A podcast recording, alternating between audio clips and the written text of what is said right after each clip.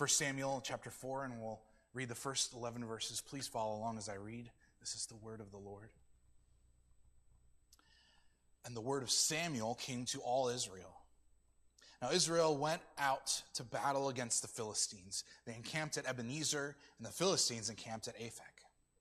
The Philistines drew up in line against Israel, and when the battle spread, Israel was defeated before the Philistines, who killed about 4,000 men on the field of battle. The people came to the t- camp, the elders of the Israel said, Why has the Lord defeated us today before the Philistines? Let us bring up the ark of the covenant of the Lord here from Shiloh, that it may come among us and save us from the power of our enemies. So the enemy, sorry, the people sent to Shiloh and brought from there the ark of the covenant of the Lord of hosts, who is enthroned on the cherubim. And the two sons of Eli, Hophni and Phinehas, were there with the ark of the covenant of God. As soon as the ark of the covenant of the Lord came into the camp, all Israel gave a mighty shout, so that the earth resounded. And when the Philistines heard the noise of the shouting, they said, What does this great shouting in the camp of the Hebrews mean? And when they learned that the ark of the Lord had come to the camp, the Philistines were afraid, for they said, A God has come into the camp. And they said, Woe to us, for nothing like this has happened before. Woe to us! Who can deliver us from the power of these mighty gods? These are the gods who struck the Egyptians with every sort of plague in the wilderness. Take courage and be men, O Philistines, lest you become slaves to the Hebrews, as they have been to you. Be men and fight. So the Philistines fought, and Israel was defeated. And they fled, every man to his home. There was a very great slaughter, for 30,000 foot soldiers of Israel fell. And the ark of God was captured. And the two sons of Eli, Hophni and Phinehas, died. This is the word of the Lord. Thanks be to God. The title for our message this morning is Following His Lead and Finding His Power. You have an outline in the bulletin if you picked one up, if it might be helpful to you. I hope you'll use it to follow along. The call from our passage under this heading is to trust in God's power by following his lead. How do you access the power of God for Christian living? And I wonder, do you ever take time to consider that idea? I, I, would confess to you that when I think on the power of God in my life, as I reflect on the patterns of my Christian life, the power of God is just kind of an assumed thing. We just finished a couple weeks ago studying the armor of God in the adult Sunday school class. And the big exhortation that Paul gives in that passage in Ephesians is to put on the armor of God, to stand firm, to act, to endure, to persevere. There's an action in there again, too, to put on the armor of God. Not something I think we do in our morning routines too much. In one sense, you could say, well, if I spend time in God's Word, then in one sense, yes, I am equipping myself with God's armor for the day. I'm accessing the power of God. I am in the act of reading my Bible early on in my day, even if only a verse, even if only for a moment. I'm at the very least acknowledging that I cannot rely on myself for what I'm doing today.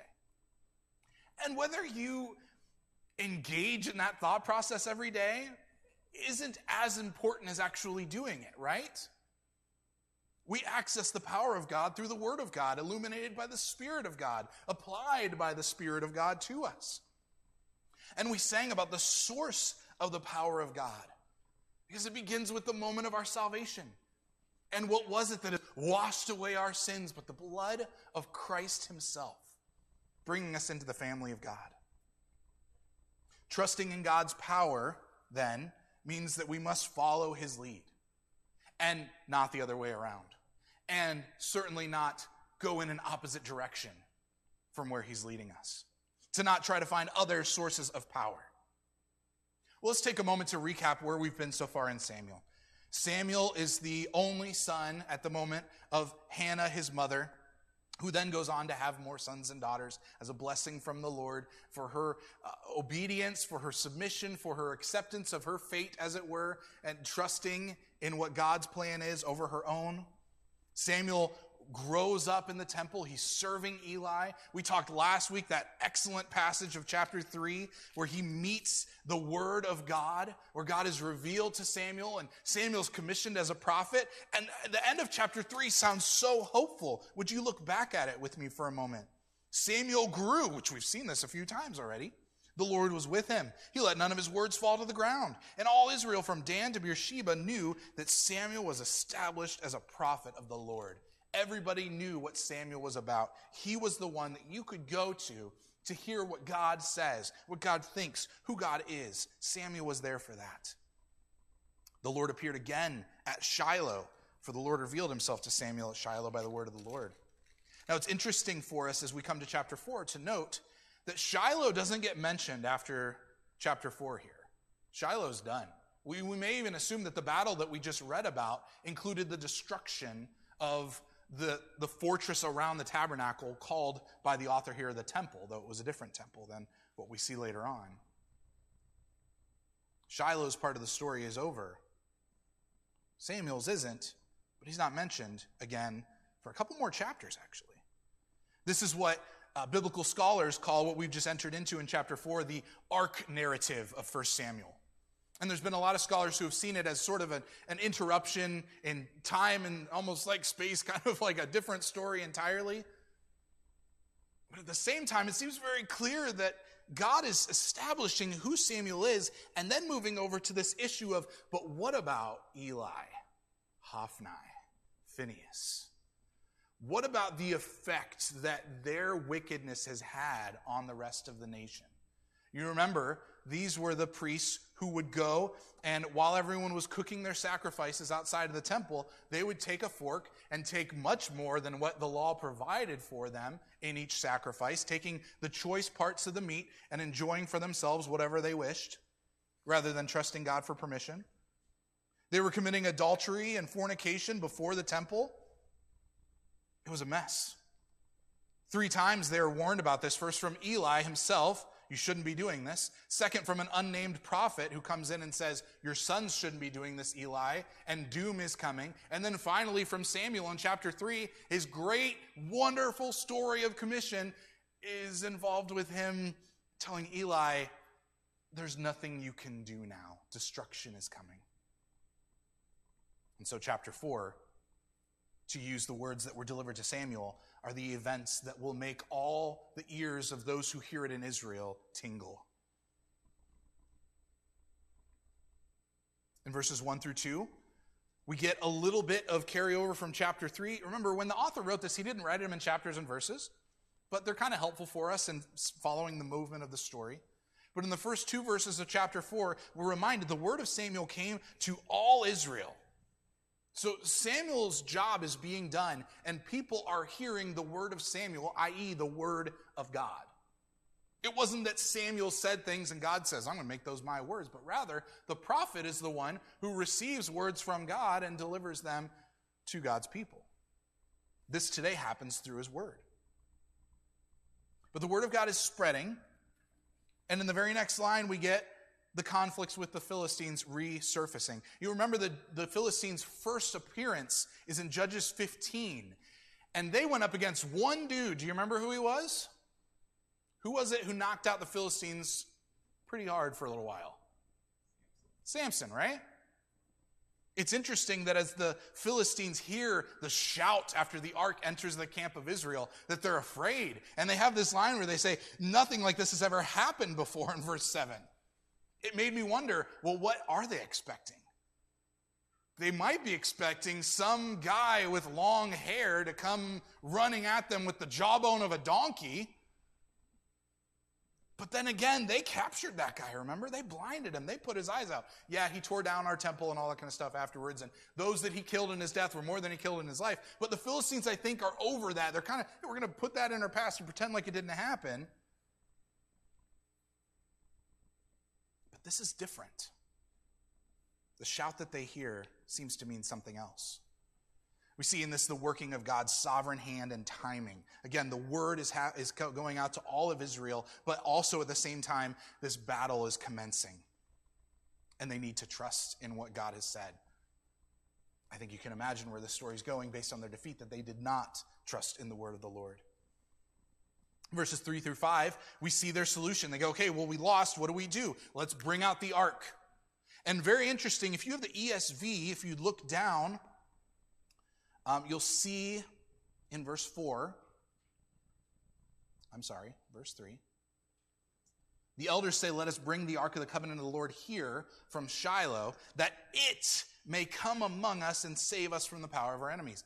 You have another translation, it may say that he may save us from the power of our enemies, referring to God.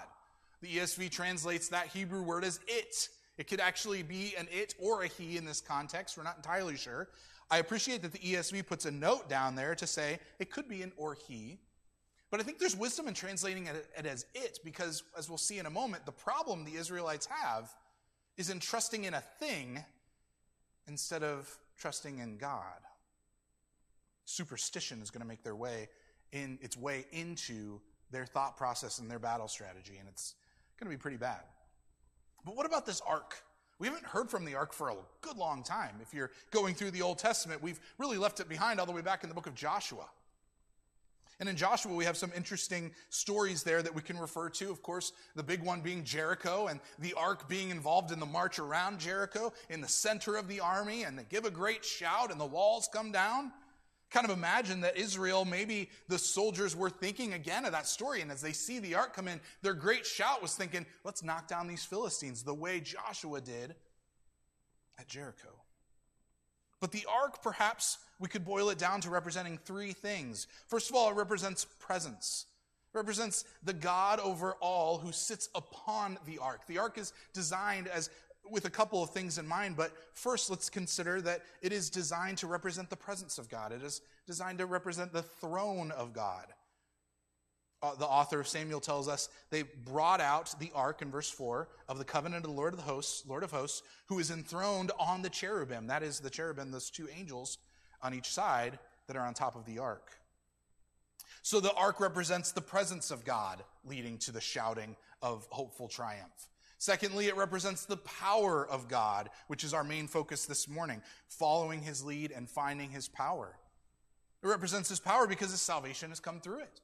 We've seen how the ark has been used at various times in the Old Testament already in order to bring salvation to his people. There seems to be power associated with it. Thirdly, it represents promise. The written covenant is stored within the ark itself, the Ten Commandments that Moses brought down from Sinai presence, power, and promise. The elders look at the situation and they say, No ark, no presence, no ark, no power, no ark, no promise. What are we doing? I know what we should do. Bring the ark so that it can save us. They recognize the truth of Numbers 14, where Israel went out to battle at another time and they failed because the ark was not with them. So, A plus B equals C. If we're in war, we need the ark. If we don't have the ark, we're going to lose. If we do have the ark, we're going to win. Well, it seems to have a good effect on their enemies at first glance in verses 6 through 9.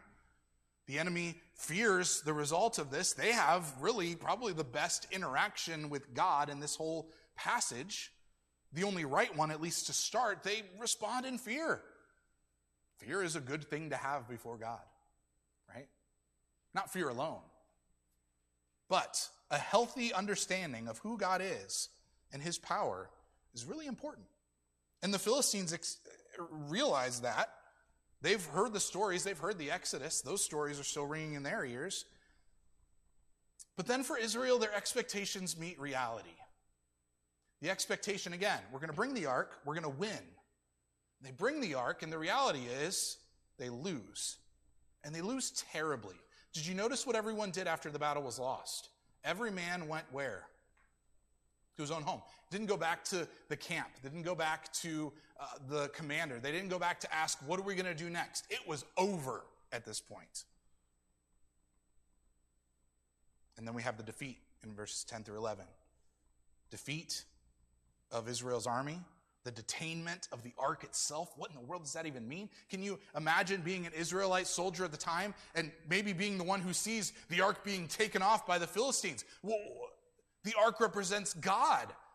And in, in the pagan understanding of war and your interaction of deity within war, if your enemy takes your representation of your God away from you, your God is defeated. They've lost to the gods of the Philistines. Defeat, detainment, and then lastly, death in verse 11. Hophni and Phinehas. We're meant to, in verse 4, note the two sons of Eli, Hophni and Phinehas, were there with the Ark of the Covenant of God and remember everything we know about those guys. They were terrible leaders. They led through sin and through selfishness. And just as God prophesied to them through the prophet, through Samuel, death has met them in all of this. Perhaps at the core, there's an understanding that, again, God's people were expecting victory because they thought they were doing the right thing. They thought that they got the formula figured out, when in fact, they were way off. They wanted to find the power of God, but they weren't willing to trust his leading in that. And, and it may be an interesting thing for us to consider because at that moment, it doesn't seem as though there's any worry at all about Hophni and Phinehas joining in the procession or what that meant, what that represented, that they were marked as the leaders of Israel and the effect of their sin on those around them. Do you realize your sin, no matter how private you think it is, it's going to have an effect on people around you? And particularly for those who call themselves leaders and take up positions of leadership, sin does have an effect on those that are being led. It's one of the big takeaways we should get from this passage. So, what is the problem? Sure, they didn't follow his lead. Why? They didn't follow what God had explained to them, what God had brought them into in relationship with Him. Rather, they started to boil God down to superstition and strategy and formula. So the conflict then becomes that superstition dethrones God. Not in the sense that we are able and powerful enough to knock God off of his throne, but rather what we do with superstition is replace our affection and allegiance to God with an affection and allegiance and a trust in the power of a formula, in the power of some understanding that is extra biblical, meaning outside of the Bible, outside of what God has spoken. It's kind of interesting to be thinking about superstition this particular week because of the holiday that just happened a couple days ago. Did anybody get pinched for not wearing green on Friday? It's funny because, let's be honest, if, if you're really thinking about who you might see on St. Patrick's Day, you might be wearing green just to get them to leave you alone. You might, in one sense, participate, I put in air quotes, in the superstition so that that annoying person at work who thinks they're Irish because their great, great, great, great grandfather's aunt's cousin's roommate was Irish, that they need to be pinching you all day long. It's funny how superstition weaves its way into our lives in silly and very meaningless kind of ways, right? There's nothing wrong with wearing green on St. Patrick's Day, but we have to admit that, again, we are participating in something that is ultimately superstitious and silly and, and really not very respectful to the guy who the day's been named after, right? Well, thinking about superstition along St. Patrick's Day and in, in, thinking of this passage, of course, songs come to my mind, and the one that particularly stood out to me was a big one by Stevie Wonder. Do you remember it? It was called Superstition. And he actually has a very interesting line in the chorus. You might be thinking, oh my goodness, don't talk about Stevie Wonder or pop music, please. But listen to what he says about superstition. He defines it as believing in things that you don't understand. The chorus says, when you believe in things that you don't understand, then you suffer. Superstition ain't the way. See, right? Is that a good view of what superstition really is? Believing in things that we don't understand. And from the Christian standpoint, when we think about salvation and relationship with God, we base it on faith alone, in Christ alone, through the work of Christ alone, to the glory of Christ alone. So, where does this understanding thing come into play? Is Stevie correct that if we believe in something with a lack of understanding, that our religion, which he's not directly talking about religion, but let's go ahead and apply it, that our religious perspective, our biblical worldview, could be built on something that we don't actually understand. And more importantly to our text, is that what the elders were doing when they said, let's get out the ark?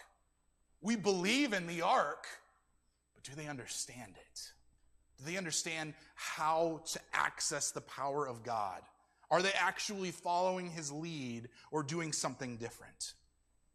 Believe in things they don't understand, and then you suffer. You almost wonder if Stevie was reading 1 Samuel 4 when he wrote that. Because they suffered for engaging in something that they believed in but they didn't understand, that being God. We have a couple more messages in this ark narrative, and I specifically left out any Indiana Jones references here.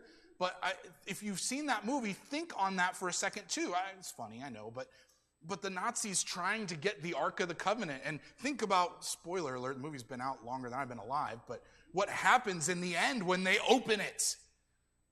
it what, ha- what actually happens seems very biblical.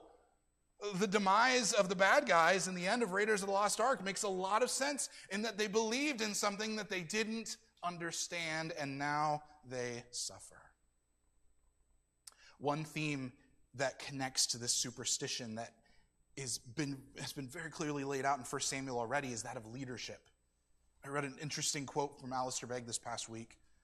He says, Without good leadership, chaos easily follows. Many of the unsolved problems in the life of local churches can be traced back to defective leadership. That is why, when you notice a problem in your church, who do you end up telling? Right? The elders, right? Somebody else besides me. No, you talk to the leadership. There's a problem. We notice that there's something going on here. And that's what they did when they lost. They went to the elders. They said, Elders, what's going on? What did we miss? What part of the formula is, has been left out or mixed up? We believe in the ark. We, we believe in God. Oh, you need the ark. That's what you need. Okay, take the ark. And don't forget the priests, too, which are a, a sore thumb in everybody's mind. I got to imagine that at least some of those soldiers were looking back at Hophni and Phinehas, who probably just eating their lunch on their march to battle with the Philistines anyway, and thinking, what are those bozos doing here? They're the ones that got us in this mess, probably. They're the ones that are supposed to be bringing us into the presence of God, and really they're just a wall keeping us from Him. Without good leadership, chaos easily follows. Church, today we need to be aware of the ways that we treat God like a formula, like a simple math equation that if we can figure out the Rubik's Cube, we will unlock the blessing and power of God. Whereas his design is for us to know him, to follow his lead, and thus trust in his power, trust in his power to work through us. And yeah, it's a matter for leadership, but it's also a matter for us individually in our Christian lives. When we think about being superstitious, we go, okay, I wasn't really that worried about people pinching me on Friday. I look at my keychain. I don't see the lucky rabbit's foot that I had in third grade anymore there. I don't, eh, eh, I don't engage in other practices to affect the weather or affect the outcome of a sports match. You know, it's interesting. I was thinking about how superstitious baseball players are. I mean, baseball is like rife with, right? Like so many. Like, what do you do? Like, you don't, if you're pitching, a lot of pitchers, they don't even stand on the mound itself on the little white bar. Um, or when the pitchers exit the field, they have to jump over the baseline. It's, it's just kind of funny to see that. Another one, of course, is you know, you hit a home run, and what do you do on your way to home base? You may not even be a Christian, but you got to be like, thank you, thank you, thank you, right? It's really interesting. Cross country was really no different, it was just a little simpler. But I ran cross country, obviously a long time ago, with some people who didn't know Christ, and yet our coach insist, not insisted, but the regular pattern, and I was glad he did this ultimately, the regular pattern of us on the day of a race was to huddle together, to say the Lord's Prayer, at which moment, I mean, every single time I was amazed to look at my atheist friends and be like, how do you even know this? You know? And we say the Lord's Prayer, and we say amen, and then it was so funny what we said next. Our little team motto was unleash the beast. Which, like, thinking biblically about that sounds really bad, doesn't it? For yours is the kingdom and the glory forever. Amen. Unleash the beast on three, right? Let's cover all our bases here. We got Jesus on our side. We got some unnamed beast that's inside of us. I mean, it's just so easy to get wrapped up in superstition when you have sports or when you have some other thing. And I know all these sound silly and none of you do these kinds of things. But is it possible that we've taken some of the physical interactions, the physical elements of our Christian life, and engaged in them in a superstitious way? I'll give you some examples. We talked about reading your Bible every morning, right? What happens when you don't read your Bible? bad things. Karma, right? As we were talking about in Sunday school. I didn't read my Bible. That's why I got a flat tire. That's superstition, church. Is God possibly trying to speak to you through a flat tire? Sure.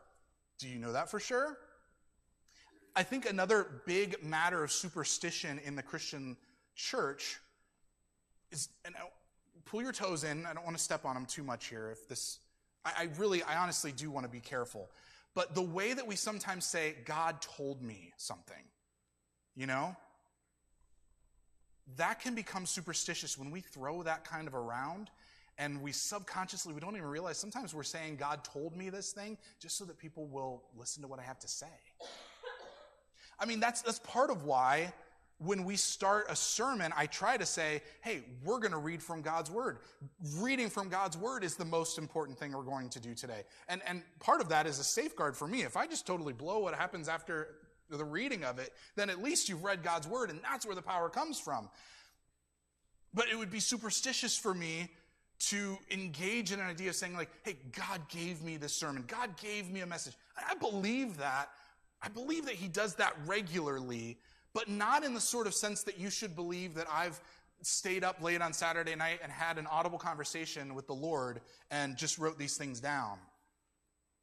Superstition is involved in Bible reading, it's involved in our language, it's involved in music. I thought about this with the great shout. You know, yeah, there were some who were going, Yes, the ark is here. We've got this. Come on, let's go. But doesn't it remind you a little bit of those worship services that are like, How are you all doing this morning? I can't hear. I hate that so much. Even mocking it just gets under my skin. Just that notion of like stirring up emotion. That's superstitious. That's believing in something that you don't understand. And we're in danger of it in so many different ways. It is, in effect, what they did at this battle with the Philistines was to take the Ark of the Covenant and turn it into a trinket, to turn God into a talisman, to say that if I could, eh, eh, I was thinking about this too because my daughter's wearing a cross this morning. So I was like, man, honey, that was going to be part of my illustration. It's okay to wear a cross any day. You can do that. But have you ever met somebody or have you ever done this where, you know, you're the cross wearing guy and you don't wear that cross that day and you go, well, I know why all these terrible things happened. I wasn't protected by this little piece of faux gold that I wear around my neck, right? superstition comes in so easily. Why? Why is that? Well, again, it's this belief that the right use of physical commodities will always bring God's blessing and give us access to God's power. The right use of physical commodities. Now, understand, when we rightly use God's word, we should expect to receive power to understand it and to be changed and to do ministry. Those things are true. But it's not to be a, one to one formula like, well, Lord, I read one verse this morning, so I expect one verse worth of power for my Christian life, right? How many of you know that you could spend an hour reading one verse of Scripture and it could be far more valuable to you than reading an entire book of Scripture? Right? At various times, the way God uses His Word, it's unique. It's living and active, as the author of Hebrews says. But back to this idea of superstition, that right use of physical commodities will always bring God's power and blessing, is because superstition is three things, I think. First of all, it's comfortable, because in superstition, I control what and how much I believe and how I interact with God, right? God, I'm going to read, I'm going to get up at five o'clock tomorrow morning and I'm going to read the whole book of First Samuel and I expect, right? Then it becomes a transaction. I'm in control here. So I would like God to proportionately bless me with power and with whatever, with success, prosperity, whatever it might be, whatever distortion. Superstition dethrones God because it gives us another source of comfort. that being our own religious machinations. Secondly, superstition leads to legalism. That is the idea of making myself right with God based on my works.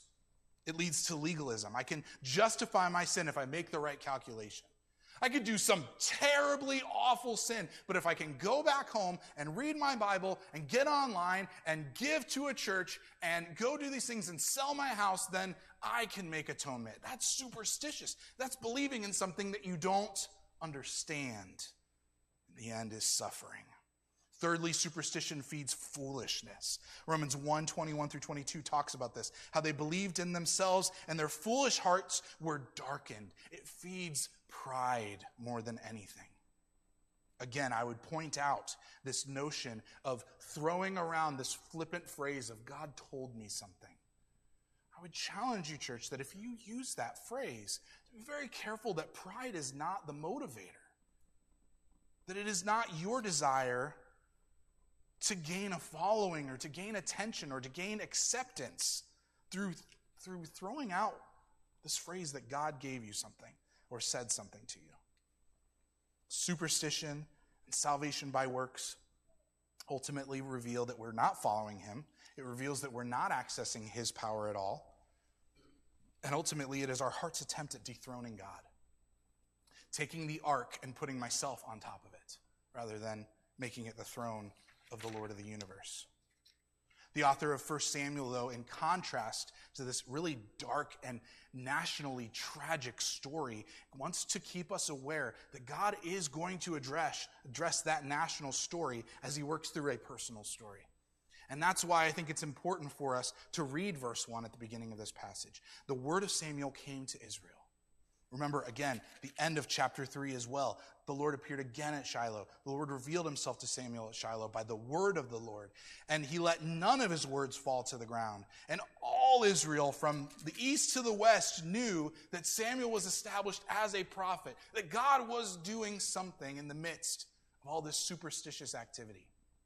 And if there's superstitious activity in our hearts this morning that we need to get rid of, the only way to do so is to listen to the call of Christ, to follow him closely, to rest in his saving power, to set aside our own efforts of superstitious Christianity.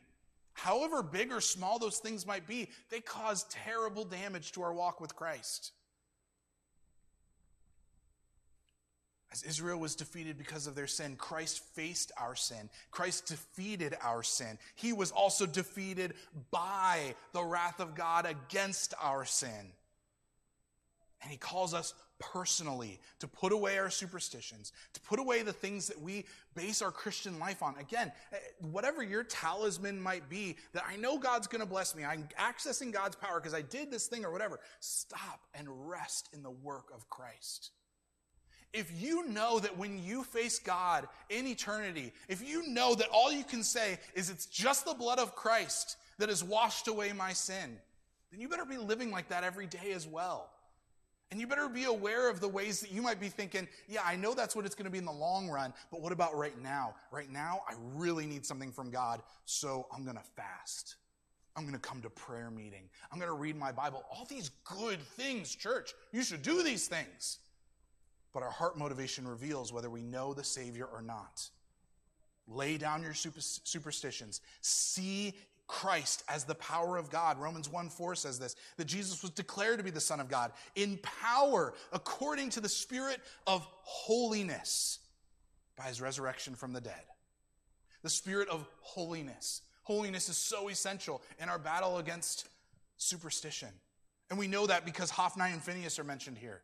They're marching along with all the soldiers. They're part of the problem. They're, in some ways, the root of the problem because they're the leaders of it They're letting superstition run rampant. And yet we are called to rest in the saving power of Christ, embracing all that he is, and to understand who he is. Not because we're saved by our understanding, but because we walk in that salvation as we better understand the Savior. I think St. Patrick knew this. And maybe you're familiar with his poem that he wrote that became a prayer for so many people. Listen to this. His prayer was Christ be with me, Christ within me. Christ behind me, Christ before me, Christ beside me, Christ to win me, Christ to comfort and restore me, Christ beneath me, Christ above me, Christ in quiet, Christ in danger, Christ in hearts of all that love me, Christ in mouth of friend and stranger. Christ alone. No superstition, no additions, no works to access what Christ has done. The presence of God is made perfect in Christ because he is the Word made flesh. The power of God is made perfect in Christ because we are saved through his suffering and resurrection. And the promise of God is made perfect in Christ because Christ wrote his covenant with his own blood. And he, to this day, church, can you believe this? Bears the scars, the wounds on his hands and feet. As he showed the disciples at the moment of his resurrection, he came to Thomas and said, Look, see the scars on my hands and my feet and my side. Don't be unbelieving, but believe. And from that belief, follow equipped in Christ. Lead equipped in Christ the end of Alistair's quote from this past week in one of his devotions, in contrast to how you can root so many of the problems in the church back to faulty leadership, he says, conversely, the resolution of problems almost always can be traced back to effective leadership. The resolution of problems can be traced back to effective leadership. Church, we are all called to lead in some context. You may not be a pastor, an elder, a Bible teacher, but you, you might be a mom, a dad, a neighbor, a friend, a brother, a sister. You have a responsibility to lead people to Christ. And the message of Hophni and Phinehas is not just for those people who stand behind a music stand on Sunday mornings. It's for us to live holy lives before the God who saved us, who tears away all of our false notions of who he is and helps us walk in the truth of who he is. We need to follow equipped with Christ. We need to lead equipped in Christ. Again, this presence, power, and promise thing, I can't get away from it, but the presence of God, the ark as it re- is represented in 1 Samuel 4. Today, church, we are the body of Christ. Part of our assurance that Christ is with us is looking into the eyes of our brothers and sisters, even right now.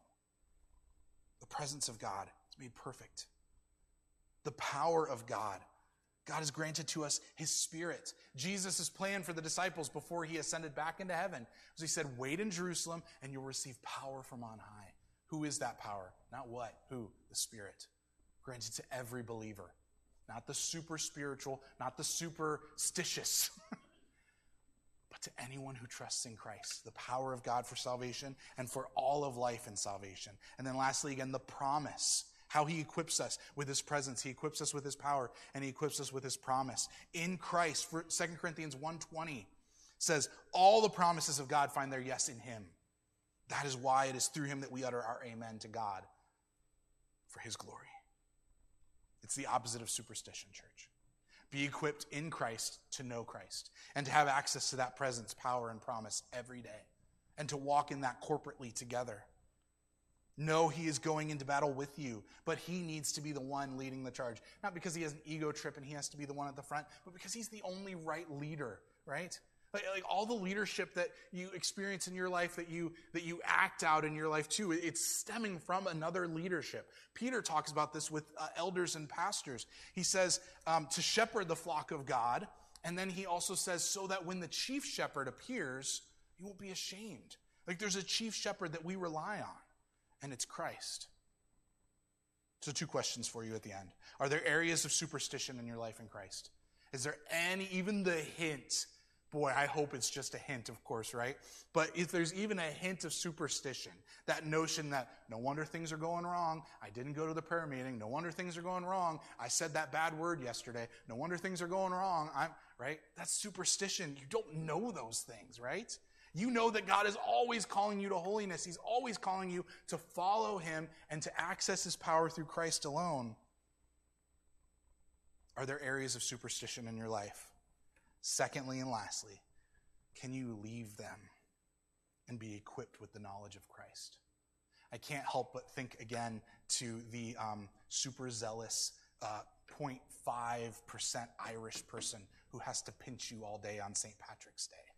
He has to, right? He's got to do it. That superstition is so ingrained in him that it's just fun. Our Christian life is not meant to be an annoying pincher on a Friday afternoon. but it is meant to persist through all of our lives, every aspect. That, that we do not function outside of faith in Christ in anything, but that He gets the glory by our trust in Him and our following Him. Let's pray. Lord, we thank you this morning for your grace. Thank you that you've communicated it clearly to us in Christ. And that through your word, we can understand you. We don't need to believe in something that we don't understand. You have made yourself available to us by your word, illuminating your word by your spirit. And I pray that that has been going on in these last moments.